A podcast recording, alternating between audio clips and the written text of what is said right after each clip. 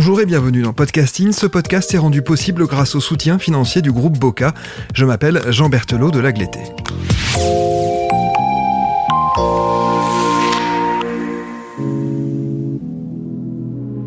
Looking for Jacqueline, épisode 2, les commerçants.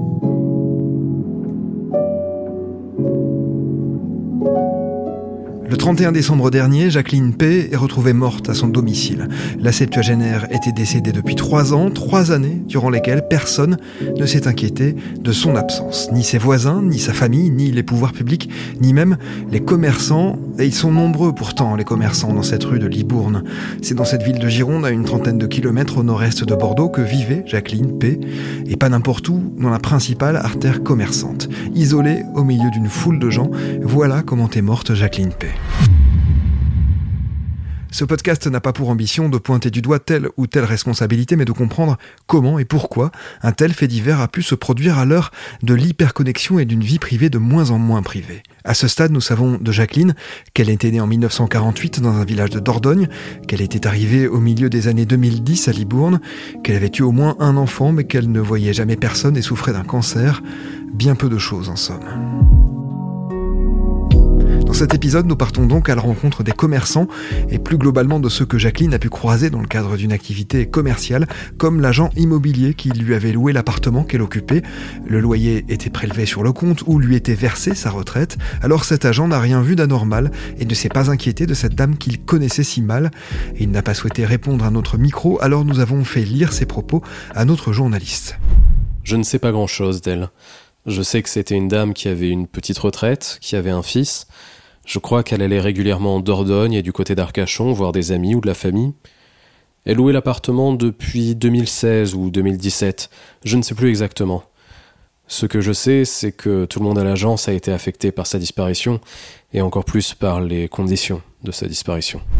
Les commerçants de la rue de Jacqueline, nous allons les voir les uns après les autres, comme cette petite boutique à la devanture en bois jaune qui vend des jouets juste en face de son immeuble. Souvent des échecs, des commerçants qui ne se rappellent plus d'elle ou qui ne l'ont pas connue. Bonjour madame. Je suis euh, journaliste, je travaille pour un média qui s'appelle Podcasting. Je suis en train d'enquêter euh, sur euh, le fait divers, cette dame qui était morte depuis plus de trois ans. Est-ce que c'est une dame que vous connaissiez? Non, du tout. La boutique existe depuis un an et demi à peine, donc euh, je ne connaissais pas du tout cette personne. Dans d'autres euh, commerces, on s'en rappelle au contraire trop bien, comme dans le magasin juste en dessous de chez elle, dont les vendeuses trop affectées n'ont pas répondu à nos questions. Nous avons plus de chance dans une autre boutique avec Valérie, dont le prénom a été modifié. C'était une dame qui n'était pas très grande, très mince. Alors moi, je ne l'ai pas connue euh, avec des cheveux, j'ai pas souvenir. Elle avait un bandana dans les cheveux.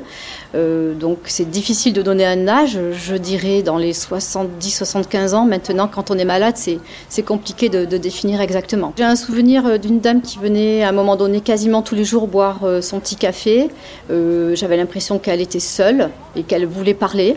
Donc c'est pour ça qu'elle venait aussi nous voir mais c'était aussi une dame qui était malade. Elle nous avait dit qu'elle avait euh, un cancer et qu'elle était euh, en phase terminale. Et donc, euh, bah, elle venait un petit peu se réfugier chez les commerçants pour aussi trouver, pour, trouver pour discuter pour trouver quelqu'un. Alors je ne sais pas au niveau de ses traitements, mais quand euh, il y avait des fois où elle était très agréable et d'autres fois où elle pouvait être euh, limite agressive dans les paroles, elle était euh, pressée et puis même agressive dans les paroles. On sentait qu'il y avait quelque chose qui n'allait pas. Alors après, voilà, je pense qu'il faut lui pardonner.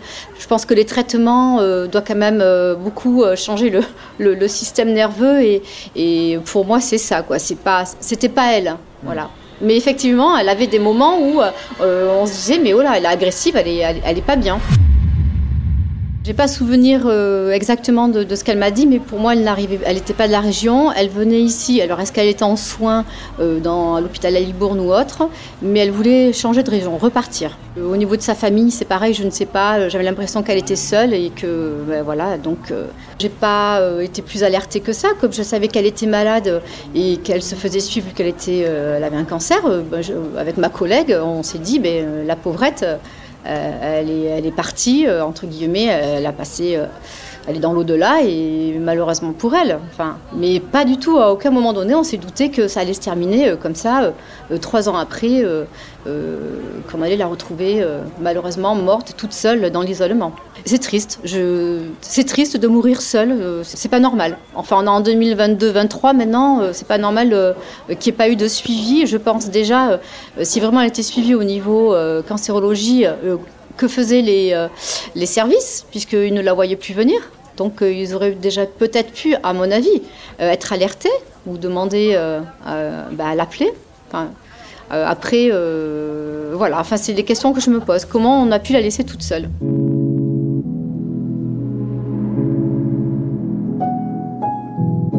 À quelques mètres de chez Jacqueline, il y a un bistrot de ceux qui alignent les petits noirs le matin et les plats du jour à midi qu'on devine facilement être de la blanquette ou du hachis. Arnaud y est serveur. Il avait également vécu un an et demi dans le même immeuble que Jacqueline et lui aussi se souvient bien d'elle qui, dit-il, lui racontait sa vie, une vie dont pourtant il sait si peu de choses. Voisine euh, plutôt calme, qui, euh, vivait seule. Tout à fait. Et puis, euh, et puis on se croisait euh, quelques fois et même je la voyais euh, au bar là où je travaille. Donc, euh, une gentille dame qui râlait beaucoup mais parce que sa famille était loin et elle était malade. Je lui ai jamais osé poser la question sur sa famille. Je sais qu'elle a une fille mais je ne sais pas où. Elle parlait pas forcément avec les autres personnes, elle s'asseyait tranquillement, elle prenait son café et puis tout simplement, vraiment qui rentre tranquille. On parlait, on discutait, elle me parlait un peu beaucoup de sa vie justement. Je pense que c'était une dame assez âgée qui a besoin de parler à des gens. Euh, mais sinon, euh, voilà, sans plus, pas de bruit. Eh bien, je ne sais rien du tout, justement. Ou alors, je n'ai pas le souvenir. Elle a dû m'en parler certainement, mais je n'ai pas le souvenir. Je ne sais rien de sa vie?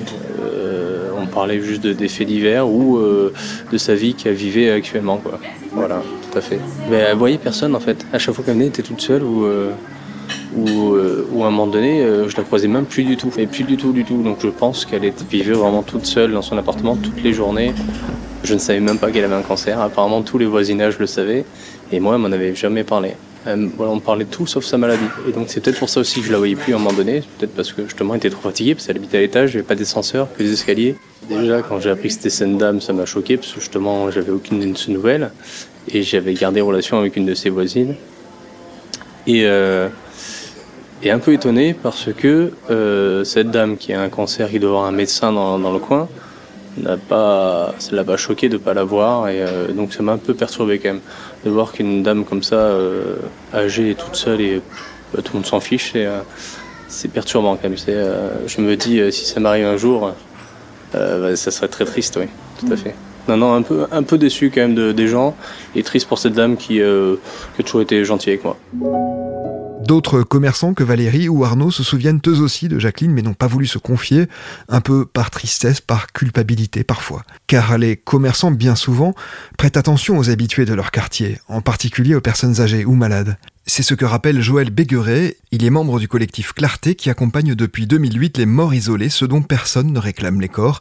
Il est aussi notre fil rouge dans ces épisodes et il se dit étonné du manque de réaction des commerçants. Oui, oui, un peu parce que moi je vois, je connais des, situations à Bordeaux de gars qui, vivent à la rue et ils sont très observés par les, commerçants qui les aident, qui leur donnent un... Et, c'est arrivé, je connaissais un un homme qui, était comme ça sur la place Gambetta.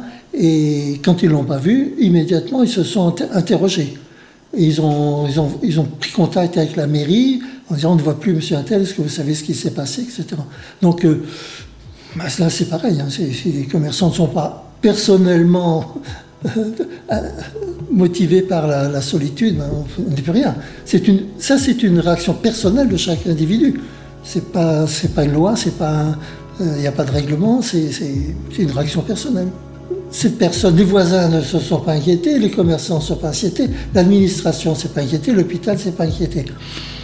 Bon, bah, c'est, ça interroge, c'est clair. Il y a manifestement, au moins du point de vue euh, réglementaire, je ne sais pas. Les voisins, les commerçants qu'évoquait Joël Bégueret, vous les avez désormais entendus.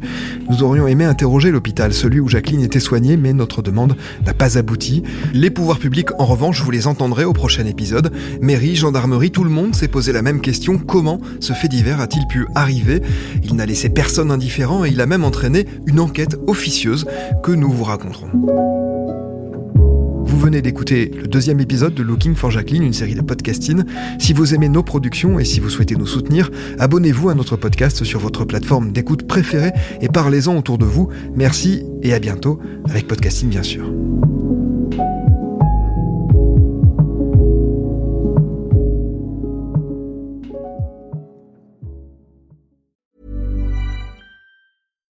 Why don't more infant formula companies use organic, grass fed whole milk instead of skim?